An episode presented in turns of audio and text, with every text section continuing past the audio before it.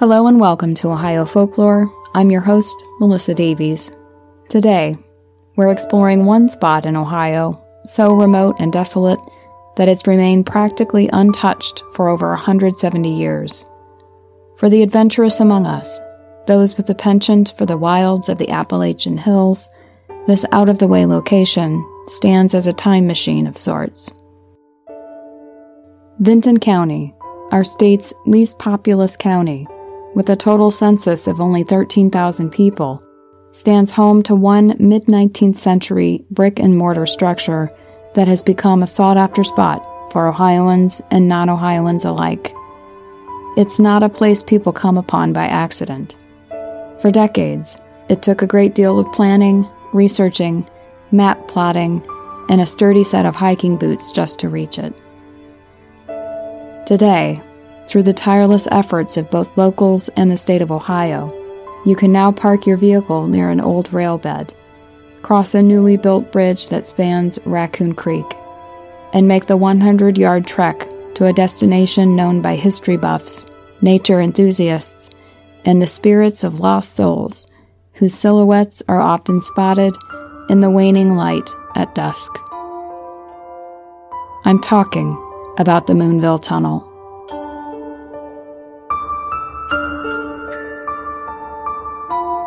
Let's start with an overview of this monumental piece of Ohio folklore. There's no one better to provide a proper introduction on the subject than Mr. Rich Don, the official historian for the Moonville Rail Trail Association. You can learn all about this nonprofit organization at vintoncountytravel.com. Nearly 43 years ago, while on a camping trip with a friend, Rich happened upon a railway tunnel buried deep in the wilderness. Above one entrance, in bold capital lettering, was the name Moonville. While the tracks had long been removed, the rail bed remained, as did a small cemetery nearby, containing graves last dug before the turn of the 20th century. Rich found himself consumed by curiosity. How on earth did such a remarkable feat of engineering from long ago remain lost and forsaken in the deserted hills of Appalachia. It's a curiosity that still has him in its grasp, and it's not hard to understand why. There's something about this historic place that beckons visitors to connect with the simpler time. It's what draws people back, time and again, to ponder not only what the virgin landscape once looked like, but to commune with the mystical element of the place. There's a quiet, a kind of ephemeral presence that keeps calling visitors year after year. It's been calling Rich Don now for more than four decades. Come, hear his story. My name is Rich Don, and I am the historian for the Moonville Rail Trail Association our, our purpose is to facilitate a rail trail where the railroad tracks used to be. And um, I kind of provide some of the, the history and background and, and give it color, which um, I think everyone kind of finds interesting because uh, for a place that wasn't very big, nor had a whole lot of people in it, there, there was a lot of uh, pretty cool things and characters that uh, went on in that place. So it's just something that I do as a hobby. I live in Columbus. Um, I'm, I'm, very busy with other things, but this has been a passion for me going back for, well, since 1977. So, oh my goodness. However many years that is, it's been quite a while. It's been 43 years. That must have been quite the uh, first experience for you back as, then. As I as I get older, I notice these stories get older as well. Oh. Um, it's it's rather depressing. I'm sure people my age can appreciate that and, and relate to that. Um, so in 1977, I was a sophomore at Ohio State University. A friend of mine who was an outdoors person, I was a city guy, but um, he wanted to go camping at Lake Hope State Park. It was wintertime. It was a Friday night. There was nothing else going on, and I had no camping equipment or anything. But he had all this stuff, and he said, "Hey, let's go." You know, whatever. So okay. So we drive down there in the wintertime and uh, we parked at lakes at the Lake Hope Furnace Mm-hmm. Uh, we get out of the, of the car, we have all this stuff, and we're walking around aimlessly in the dark in four inches of snow. And so this is not like my idea of a great time. We're in it, so that's what we're going to do. We finally set up camp, which is to say, he set up camp. And um, we went to sleep. Woke up the next morning. I'll never forget this. After walking around an hour or so in the dark the night before, I wake up the next morning. The first thing I see is our car. We went around in one big circle. Oh. But okay, hey, we're camping. That's okay. So let's let's have fun anyway. There was a brochure that you know you could get before you went on the on the trail, and there was a little blurb about this town called Moonville, which sounded kind of intriguing and talked about a tunnel and you know a ghost or something, and we needed to go somewhere, so that's where we went to. And, and that's what started the whole thing. And, and back then, there was a rail track that went through it. There is no longer. It was an active railroad. It was a coal tunnel back then. It still is. And um, the whole thing just kind of intrigued me. Real quickly, at the same time, I was taking a class in folklore at Ohio State, and I needed to do a paper on something, and it was just the perfect subject. Oh, yeah. You know, the Moonville Tunnel, the Moonville Ghosts, and it was all folklore. And it was just perfect for the paper. And I wrote a paper, which I'm looking at. I still have it because I still go back and, and reference it from time to time. And I wrote in 1977. We'll say I got an A in it. I don't remember, but purposes of a story, will go with an A. It just uh, was meant to be there. It was uh, for your class, but also um, quite a memorable first impression. Well, obviously, in 1977, there was no internet, and there's nothing about it in the libraries. Moonville was this this this cool little place with a cool little tunnel with nothing around it and it's like, so what was the story? I mean, what, what was there? So as part of the folklore class, and you know, because you do folklore, it's the oral history. And the only way I could find out about this tunnel in this town for this paper, I had to go around and, and find people that, that knew about this and talk about it. I had an old rickety, awful tape recorder that I used and and I wrote the story just based on what people were telling me. In fact, the name of my paper was Moonville, it was over there, I think, because nothing was nothing was really concrete. Nothing was black and white. Everything was well, you know, I think this and I think that, and he said that, and she said that, and my grandmother told me this, and everything was just kind of. I'm not so sure how accurate this was in 1977. It's gotten better since then, by the way. Yeah. Um, you know, we have a lot more resources now than I did back then.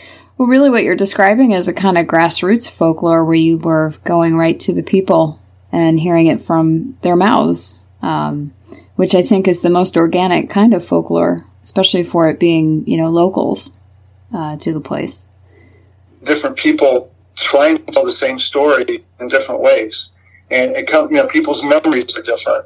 And, and sometimes it was firsthand, barely, because in 1977, Moonville as a town had been gone really since the beginning of the century the early 1900s, it was gone for all practical purposes. Uh-huh. So anyone that I spoke to was probably retelling stories that their parents or grandparents told.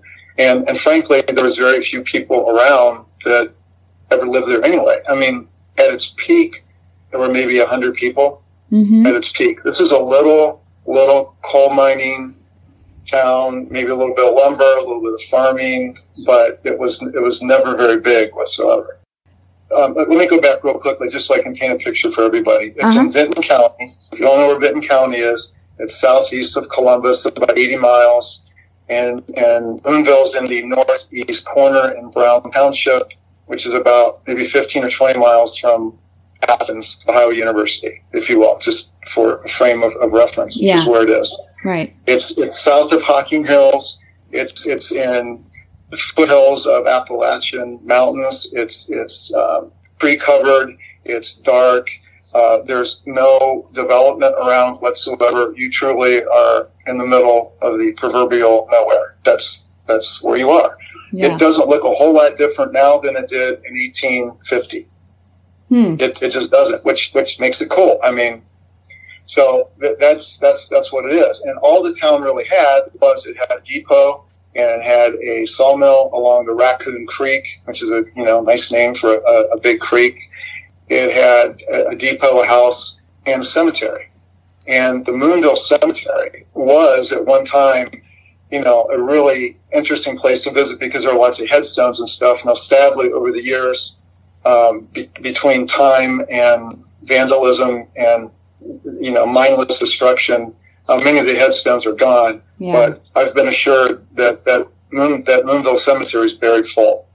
And uh, there's still enough uh, markers there to, to you get a feel for how it was. And it's got a big beautiful pine tree in the middle. And it, it's just your basic little town cemetery. And just it's very eerie to be there. I, I will tell you that for sure. And it looks like i think like late 1800s were most of the dates on the graves for the burials it looked like yeah the, the town was founded in let's call it, you know, 1840, 1850, where, when settlers started to first show up. And really by 1900 ish, it was all but gone. Yeah. It, it, it, had a heyday of a very short period of time, maybe 50 years. There were the expectations for that area and the railroad, the Marietta and Cincinnati Railroad built the railroad through there was wow, there's all this coal, there's all this iron, there's all this clay, there's all this timber. It was compared to the area, it was going to be the next Pittsburgh. Seriously.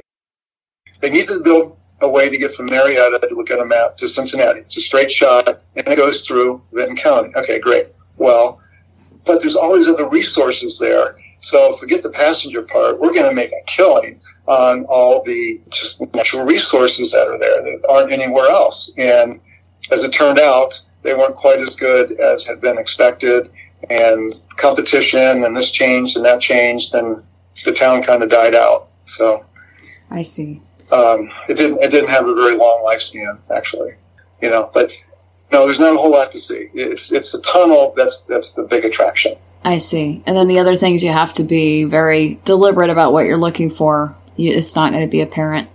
I mean, it's just more wooded wilderness if you use the term desolate, I mean, it's not an exaggeration. It is, if you took out the tunnel and the gravel road that goes by it, because the railroad tracks were pulled up. Obviously, there was a railroad track that went through the rail tunnel. That was pulled up in the 1980s by the Chessie System. Okay.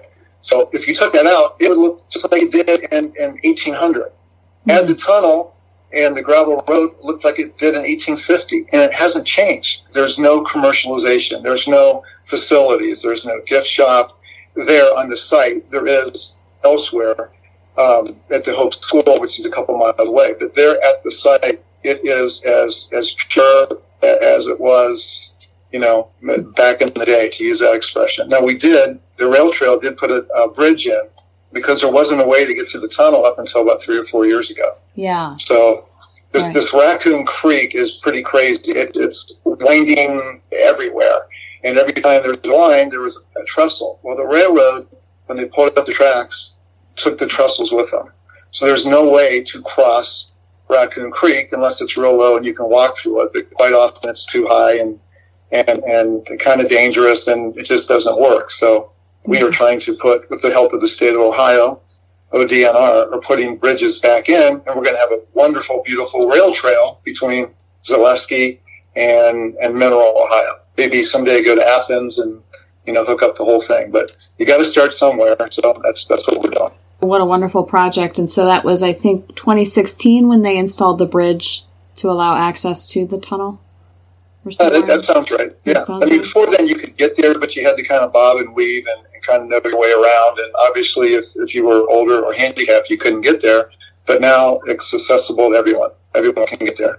You, you can find it, you know, if you if you type in Moonville rail tunnel, you know, there's all kinds of websites now and directions and everything. Yeah. But it, it's only a couple hundred yard walk from where you park.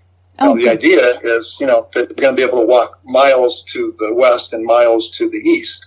But as far as seeing the tunnel, that's not a very, uh, it's not overly challenging to get to the tunnel. Do you have any uh, kinds of tips and advice for uh, people that like to go see it? What time of year to go, maybe, or? Um... As I mentioned, it's it's just outside of Lake Hope State Park, which mm-hmm. is a wonderful park that doesn't get near the volume of traffic that the Hocking Hills do. Which is just north of there. Right. So if you're looking for something, you've already been in Hocking Hills, and that's that's a great place in its own. If you want to try something different, it's a little bit further south. Then try Lake Hope. There's there's plenty of hiking and fishing and and you know, all kinds of the, the typical park things that you have. So and there's a wonderful lodge there that has really good food. So you know I, I would do that.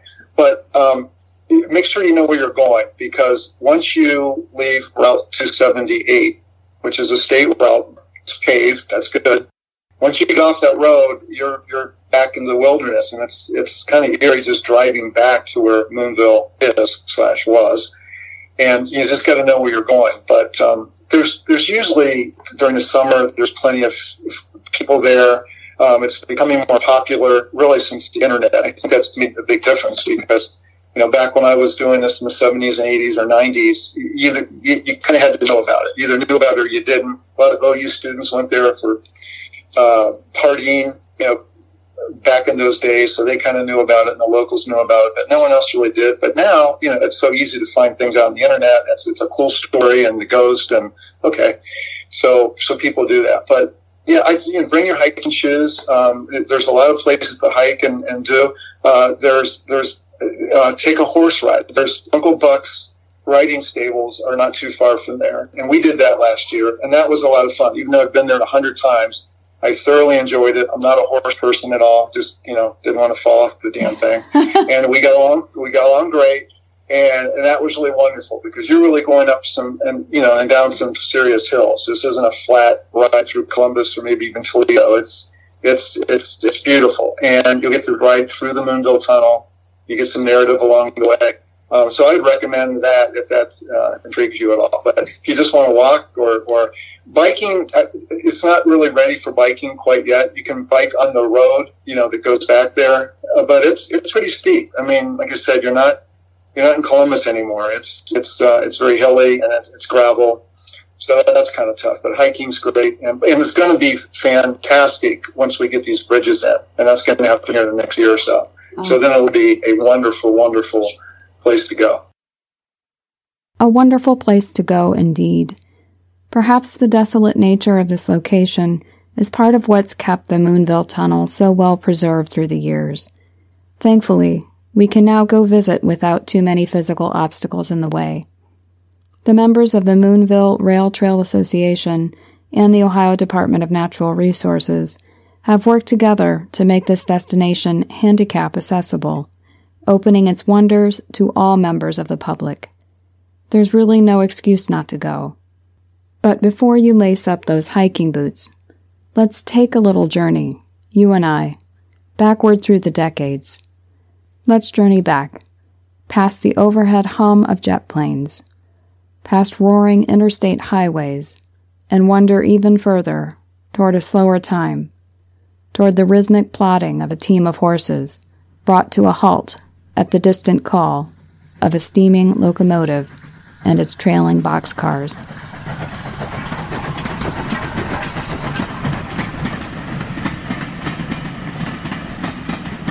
Tales of ghostly encounters at the Moonville Tunnel are old and numerous. Many visitors to the place, after settling into the quiet, claim to hear a distant whistle soaring over the pulsing chugging of a steam locomotive. This is even though the tracks have been pulled up and discarded for decades.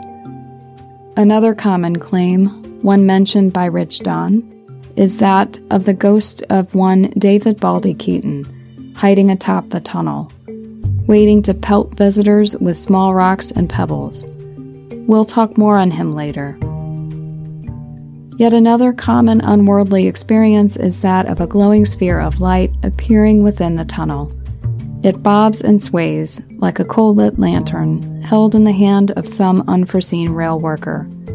If you look online, you can find many accounts of the unbidden yellowish orb.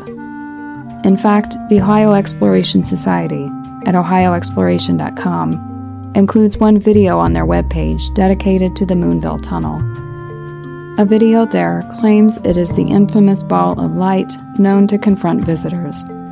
I'll put a link to the video at ohiofolklore.com so you can see it for yourself. During my own research of these paranormal claims, I connected with one Toledoan, a Mr. Mike Wenslick. In September 2010, he and his wife rented a cabin near Zaleski Park. After finishing their tour of the hotspots of Hocking Hills, they set out to find some less traveled paths. Thankfully, they came upon a trail that would lead them to the Moonville Tunnel. Now, Mike and his wife weren't paranormal investigators. Truthfully, Mike acknowledges a great deal of skepticism when it comes to people claiming to see ghosts. A self proclaimed nature geek, he was there to take in all the beauty. They took lots of pictures to document the trip and didn't notice a blatant anomaly in one of the frames until they returned to their home in Toledo. The picture had been taken with a dedicated digital camera, not the kind inside our smartphones that most of us use these days.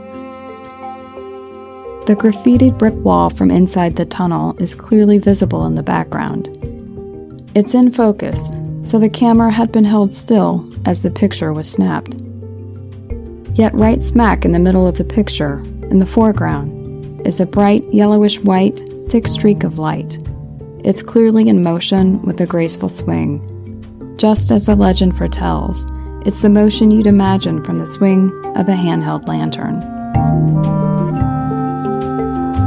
At the time the picture was taken, nothing was visible to Mike and his wife. Yet, in the fraction of a second it took to snap the digital picture, something unexplained, something self illuminating, was captured by the camera's mechanisms. There it remained, awaiting discovery, until they sat down to reminisce on the trip. Mike has graciously agreed to share this picture. You can find this haunting image at ohiofolklore.com. These claims of unexpected sightings there within the tunnel have become so well known, they've inspired a special group of cultural icons, musical artists. One such group an award winning bluegrass band called The Rarely Herd, spelled H E R D, wrote a song on the legend itself. The Moonville Brakemen debuted on their 1998 album called Coming of Age. The group's bass player, Jeff Weaver, wrote this gem of a song, offering listeners caution on traveling to the legendary spot. With much generosity, he's allowed the song to be included here. So before we go into detail about the historical depth of this fabled location, let's lean back in our front porch rocking chair and enjoy a haunting little bluegrass ditty.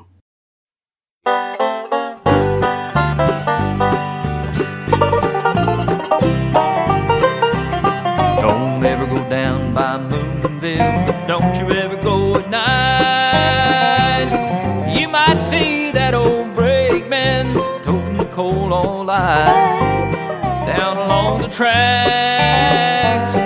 No, I'm not going back. He got too old for breaking, or so the story goes. And he turned hard to the bottle when he heard that whistle blow. Then came the train, and he couldn't get out of the way. He gave all he had to the steel rail line. Now and then, where the tracks had been, you could still see the brakeman's light.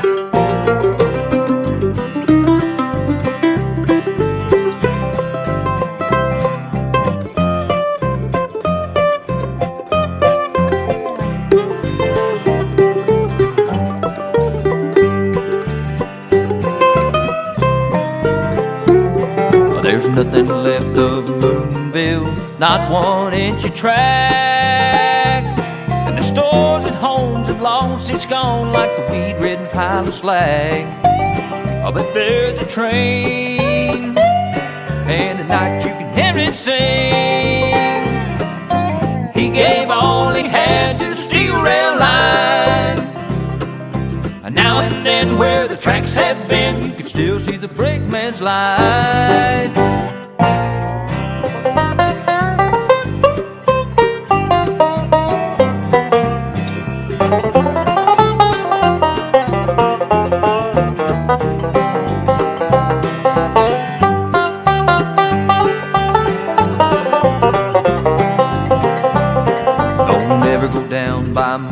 Bill, don't you ever go alone. You'll see that drunken brakeman and hear that whistle moan. I didn't feel a chill when the brakeman disappears. I felt the chill when the brakeman disappears. I feel the chill. It's a sentiment shared by so many visitors to the Moonville Tunnel. In fact, it's part of what keeps drawing them back. The brakeman, as referenced in the song, is one of the tunnel's most well known resident ghosts. It's his light that's spotted swinging all along the tunnel's length on damp and foggy nights. So now that we have a sense of the supernatural claims, let's do some digging into the historical record and see if we can make sense of where such lore got its beginnings. As historian Rich Dan had mentioned, there are many, many deaths attributed to this remote spot along the rails. The earliest reference I found was from a March 1859 article of the McArthur Democrat. It details the awful fate of one brakeman who fell from the cars. Now, unless you're an expert on rail history, most people don't really understand what a brakeman's job was. A brakeman had to stand on top of the rail cars as the train was in motion, so that when the signal was given, he could turn a wheel that would physically apply a brake between two cars. This was necessary to aid the train in stopping more quickly, and was required before the advent of through brakes, which was a system that allowed the engineer to apply these brakes from the comfort and safety of the leading engine.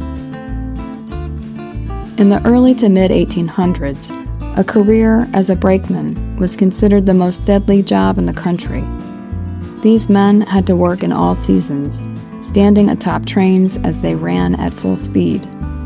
In the winter, they were encouraged to down whiskey in order to feel the warmth sliding down into their bellies as snowy winds whipped all around them. It's not surprising that many, in their inebriated state, lost their footing, and fell down into the space between the cars. Such was the case in March 1859 for one such poor brakeman headed toward the Moonville Tunnel.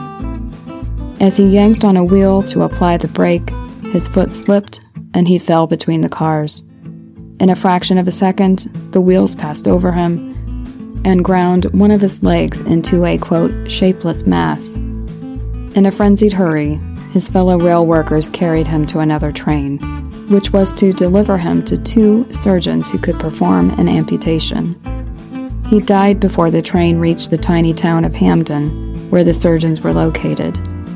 The newspaper article concluded that, quote, the accident resulted from too free use of liquor. As I mentioned, this is just one of countless claims of sudden and violent deaths that resulted from trains plowing down this desolate stretch of unsignaled tracks. To give you a sense of the chaos that sometimes erupted, another article, this one from March 1866 of the Vinton Record, describes the derailing of six cars near the tunnel. The cleanup required additional rail hands to help with the wreckage. Two workers had been dispatched from Hope Station, just a few miles down the track. They'd used a hand car, the kind where two people pump up and down on a lever, like you might remember from old cartoons. These two men pumped furiously to reach the site of the accident, and as they crossed a trestle over Raccoon Creek, near the tunnel, one of the men's clothing got caught up in the crank wheel's mechanisms, jamming them up. The sudden halt to the car caused the other man to fall off the side, down into the creek below. The author of the article reported that this man had drowned, but acknowledged that he couldn't verify it. The entire account of this debacle was one short paragraph. Working on the railroad, especially in those lonely, dark stretches of tracks, wasn't just dangerous, it was deadly.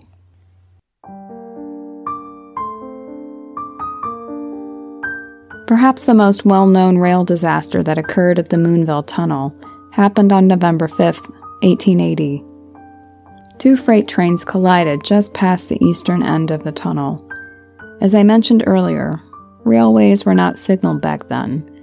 Today, electric lights shining red and green tell train operators whether it's safe to move forward or whether they must wait for the rails to clear. Back then, especially around hills, curves, and through darkened tunnels, many engineers had no idea of an impending collision until the very moment it happened. Such was the case on this day. Engineer Frank Lawhead and his fireman, the guy that shovels coal into the engine, Charles Crick, were killed instantly when their freighter collided with another, just east of the Moonville Tunnel.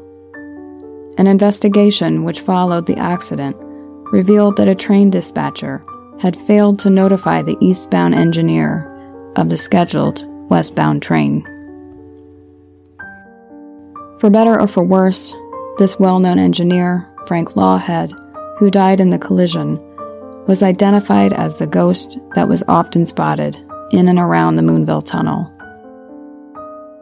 One article of the Chillicothe Gazette, dated January 1895, was entitled The Ghost of Moonville.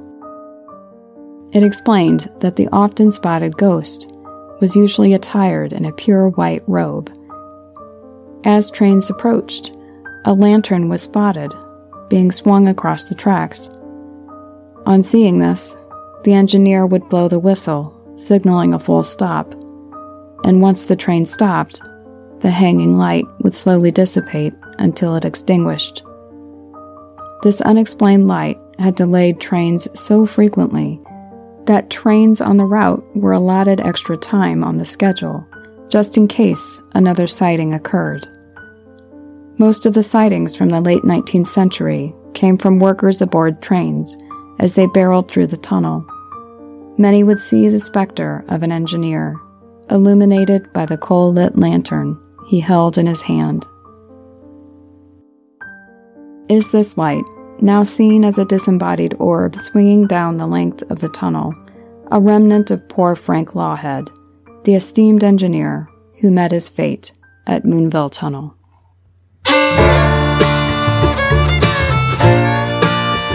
This historic location claims many resident ghosts, to be sure.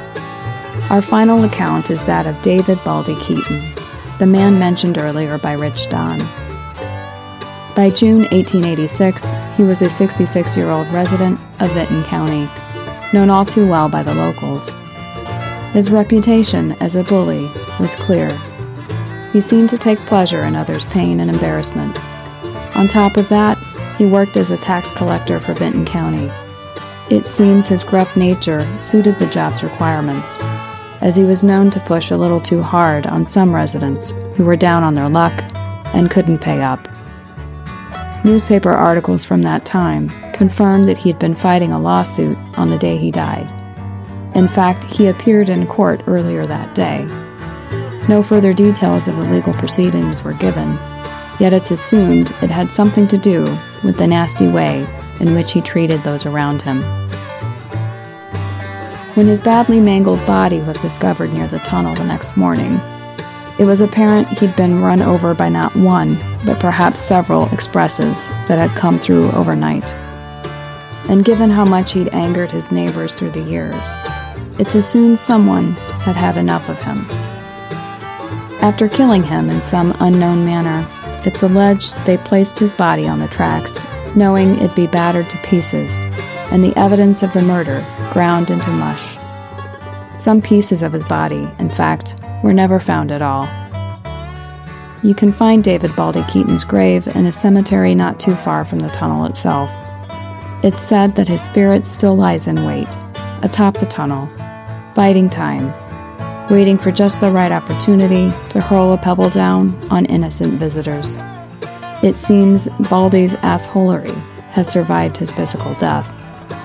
If you'd like to see for yourself, come to the tunnel and throw the first stone. Just don't blame me if you get the same in return.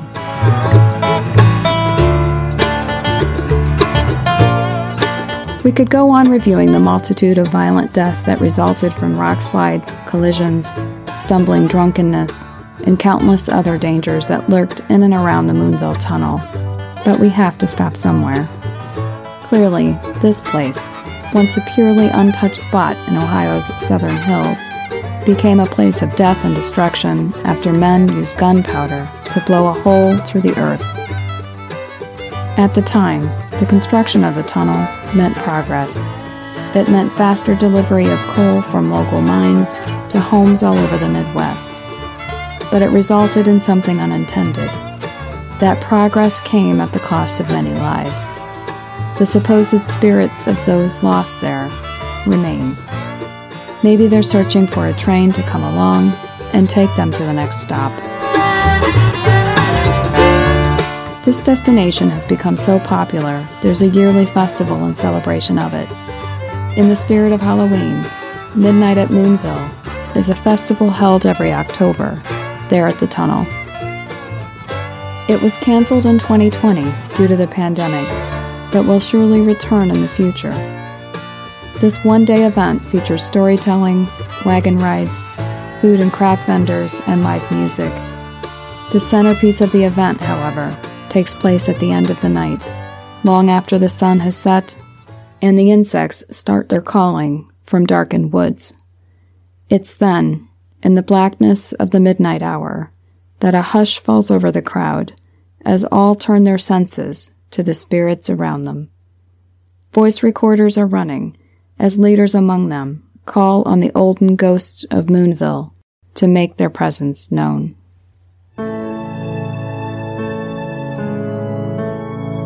After all these years, long after steam locomotives barreled through this 170 year old brick structure, long after the tracks themselves were pulled up and removed, seekers still come. What are they searching for? Ghosts? Nature? A step back in time? Why not all three? Whatever your motivation, I hope someday you find your way down to Vinton County. Take a day or two, step out of your normal routine, and step into a world not so far removed from our own. Bring some water for drinking, some insect repellent, and a good friend to share the experience. But most of all, bring a curious mindset. Absorb the wonder of the place, and perhaps the spirits of those who remain there. Whether or not you see or hear them, their influence remains with us today. They're in the roar of those diesel powered engines that now speed down miles of flattened railways. These many deaths, and the lessons taken from them, have allowed for safer railway measures we enjoy today. These lost souls have lit a path for us. It's our responsibility to walk it with purpose and awe. This concludes today's episode on the Moonville Tunnel. I hope you've enjoyed it. If so, please write a review on Apple Podcasts or wherever you listen. It helps people find the show. You can visit Ohio Folklore at ohiofolklore.com and on Facebook. And as always, keep wondering.